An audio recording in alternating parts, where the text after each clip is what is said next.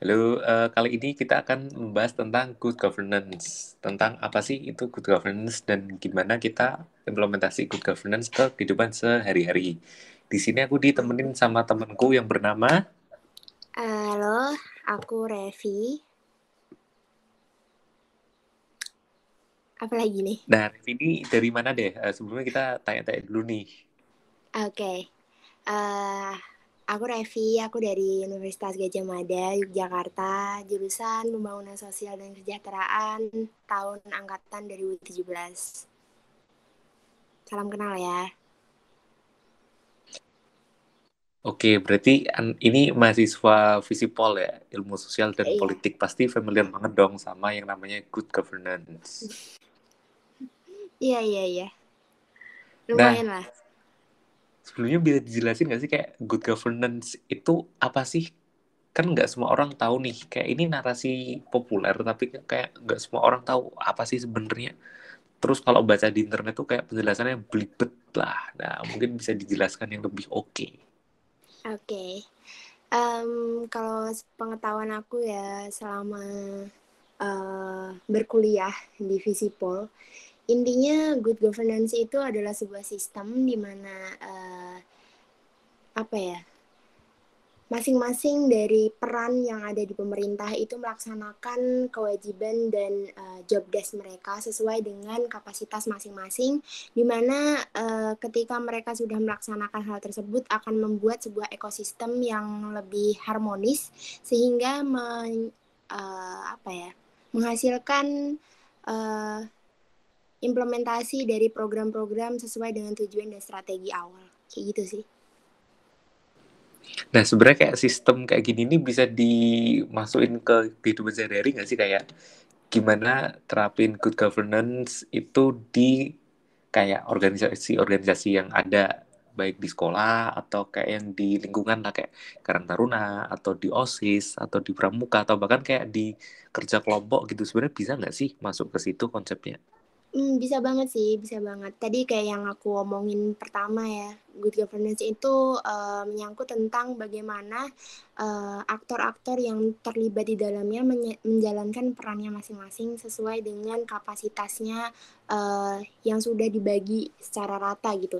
Jadi kalau misal ngomongin soal good governance di kehidupan, eee, sehari-hari gitu ya, gampangnya aja di Karang Taruna. Di Karang Taruna itu kan pasti ada struktur nih, ketua, habis itu bendahara, sekretaris, dan, eee, lain-lain yang ada di bawahnya.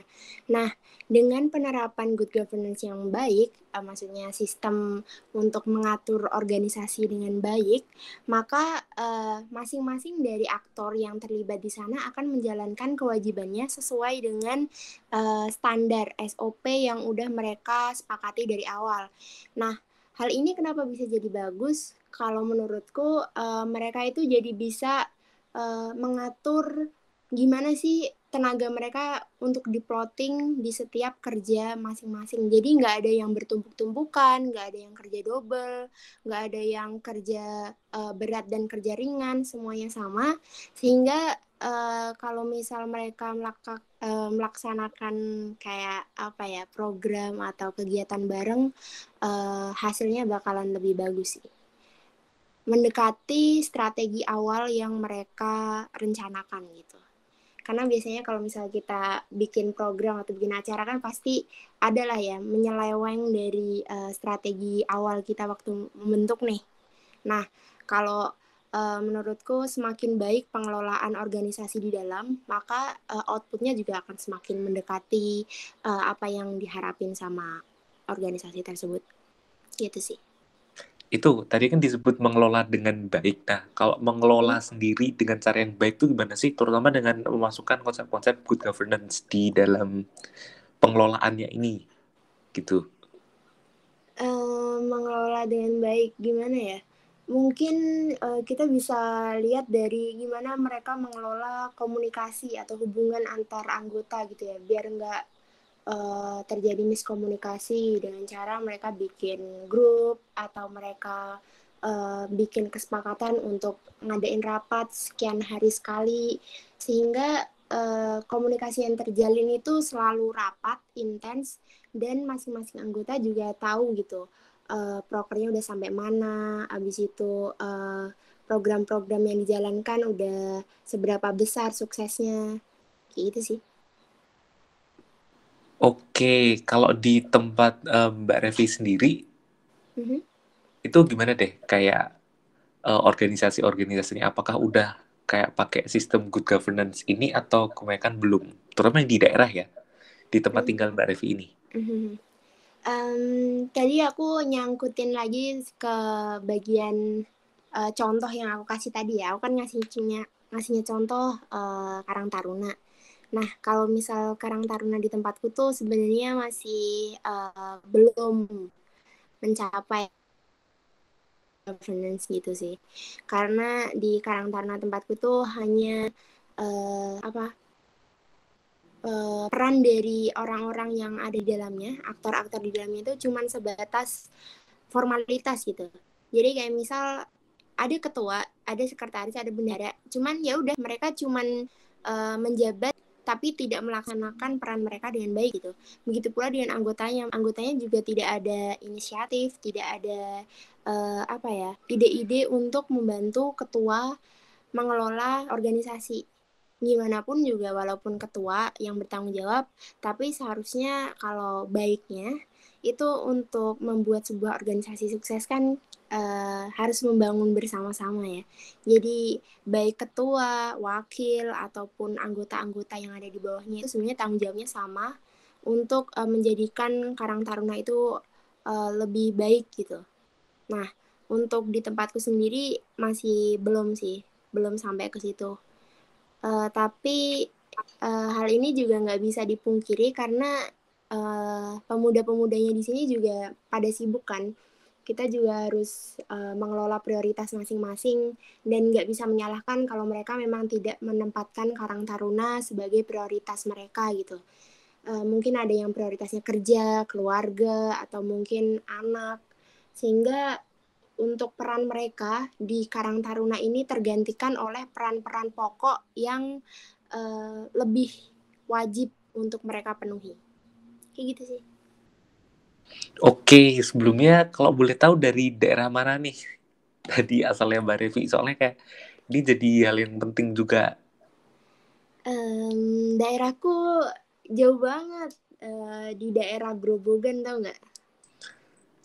Oke, Grobogannya tahu sih, tapi mana nih spesifiknya kan Grobogan cukup luas tuh. Uh, daerahnya uh, masih di Purwodadi, cuman lebih ke kabupaten. Nah, kabupatennya itu uh, Kecamatan Kedung Jati. Kabupaten Kedung Jati juga. Kabupaten Grobogan, Kecamatan Kedung Jati, Desa Kedung Jati. Dusun Branggah gitu. Oke, ya. berarti kayak tadi itu contoh yang ada di Kedung Jati gitu ya? Iya, iya, iya.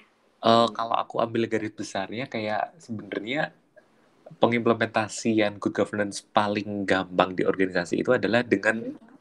menjalankan fungsi-fungsi sesuai posisinya kayak ketua ya tugasnya emang gini, uh, sekretaris tugasnya akan gini terus divisi ini kerjanya gini kayak kerjaan itu emang harus jelas dan emang udah harus sesuai apa namanya posisinya masing-masing gitu loh kalau itu jalan berarti kayak mm-hmm. pengimplementasian good governance udah bisa mulai terlihat Iya gak sih? Hmm, benar-benar benar. Tapi juga uh, jangan lupa kalau misal setiap anggota itu saling mempengaruhi dan saling melengkapi. Jadi uh, mentang-mentang bukan job desk terus benar-benar dilepasin ya jangan karena setiap job desk akan berpengaruh terhadap job desk lain. Jadi uh, ada alangkah baiknya kalau uh, sesama anggota dari organisasi itu juga saling peduli dan membantu apabila memang dibutuhkan oleh uh, teman-teman satu organisasinya gitu sih.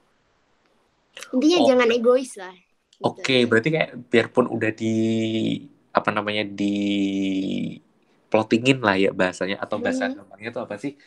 Um, Job desk lah. ditempatkan posisinya masing-masing udah yeah. kelihatan jelas tapi kayak tetap saling membantu gitulah ya. Tapi hmm. tetap harus uh, prioritasnya selesaiin uh, job desknya dulu kayak apa yang dikasih ke mereka tugasnya.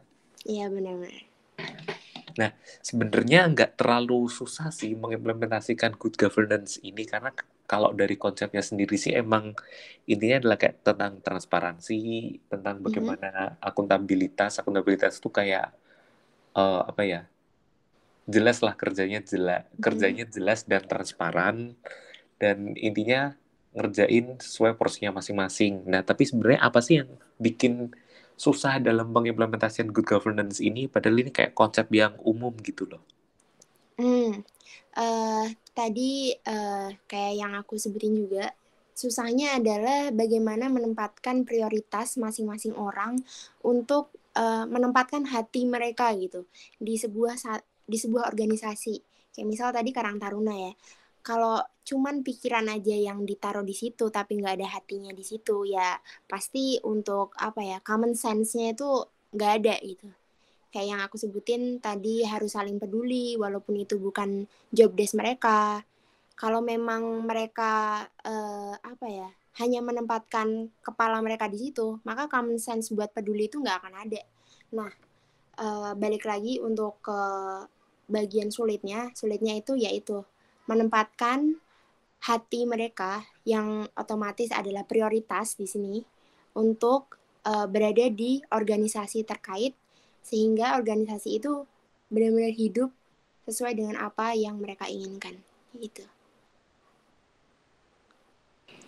Oke, itu menarik sih. Jadi kayak intinya harus apa namanya ada komitmen lah ya ke dalam hmm. organisasinya. Kalau udah masuk ke organisasi harus bisa komitmen paling paling simpelnya kayak kayak gitulah ya. Nah, iya, tapi iya, kan iya. kayak yang disebutin Mbak Revi tadi, uh, kalau emang ada kerjaan di luar atau kerjaan itu memang lebih penting daripada ini itu gimana sih cara menyikapinya kayak nemuin jalan tengahnya gitu loh antara komitmen ke organisasinya sama uh, kerjaan utama dia gitu komitmen utama dia kalau uh, aku pribadi sih aku pasti mengukur ya bagaimana aku uh, apa sih kayak menempatkan diri dalam dua tanggung jawab gitu uh, sebenarnya satu tanggung jawab aja udah berat kan, apalagi kalau dua.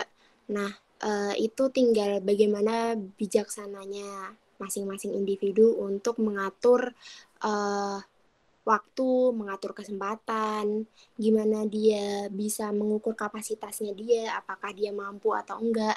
Nah, kalau misal pun ternyata dia baru coba-coba nih ya, kayak misal uh, maba lah kita waktu dulu maba diajak ke sini ke situ ikut organisasi A B C habis itu ternyata keteteran gara-gara berat banget dengan organisasi isinya rapat rapat gitu kan.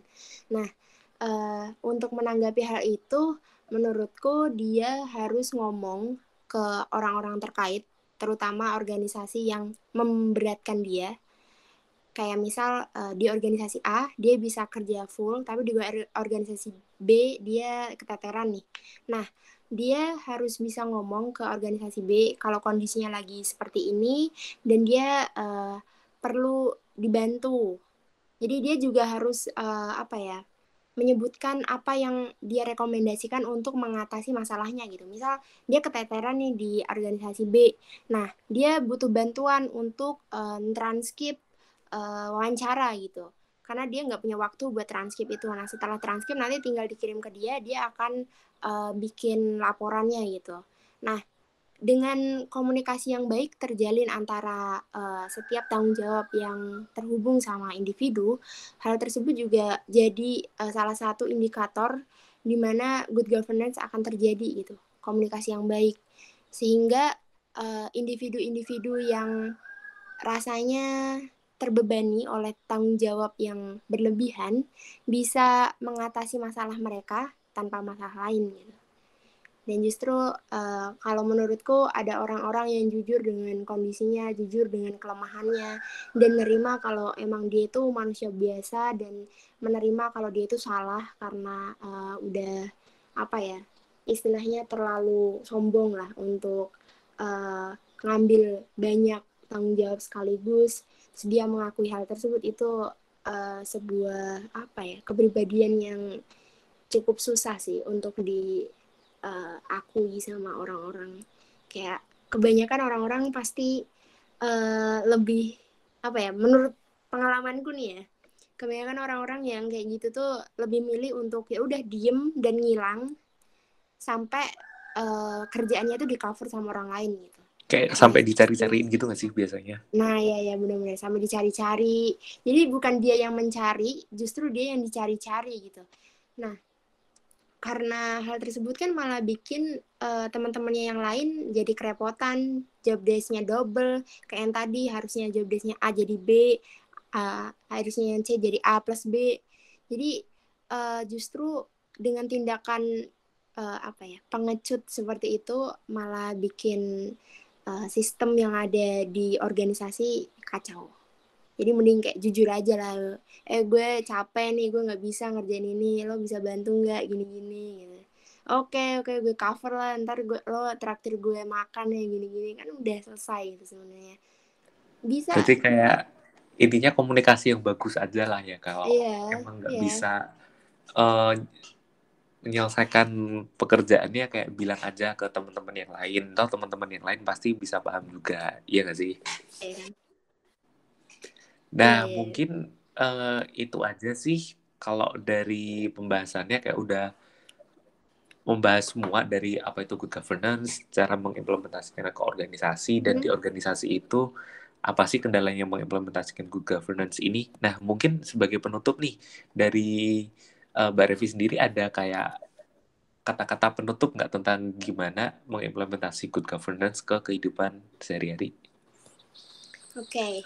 uh, eh, kata-kata dari aku mungkin untuk mengimplementasi good governance yang pertama kalian harus tahu uh, seberapa prioritas dari uh, sebuah organisasi di hidup kalian, gitu kan? Uh, kalau kalian udah bisa menempatkan prioritas uh, di hidup kalian, termasuk untuk prioritas berorganisasi, itu akan lebih uh, memudahkan kalian untuk mengatur sistem di dalamnya.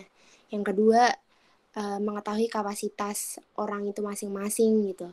Jadi kalau misalnya memang dia tidak dikapasitaskan, tidak memiliki kapasitas untuk menjadi seorang ketua, ya jangan dipaksa untuk jadi ketua gitu. Walaupun nggak ada nggak ada yang mau jadi ketua, ya udah ketuanya kosong aja, yang lainnya jadi koor atau ketuanya satu, yang lainnya anggota tapi benar-benar ngecover ketuanya. Pokoknya pasti ada jalan lah untuk setiap masalah karena uh, solusi yang dicetuskan dari pemaksaan itu nggak pernah berjalan dengan mulus kayak gitu. Terus untuk yang ketiga dan terakhir mungkin uh, saling pengertian aja sih. Tempatkan hatimu di mana uh, pekerjaanmu sedang berlangsung gitu. Jadi kalau misalnya emang lagi ngerjain A, ya udah hati dan pikirannya ada di situ, jangan mikirin yang lain, jangan fokus ke yang lain. Uh, intinya saling mengerti aja kalau misal uh, setiap orang itu punya prioritas masing-masing, tapi tidak semua orang uh, rela untuk meninggalkan prioritas A dengan prioritas B dengan sebegitu mudah gitu. Jadi orang yang bertanggung jawab. Mantap. Asik, oke banget sih itu tiga poin utama ya dari itu kayak tiga poin utama kayak udah jadi intisari dari pembicaraan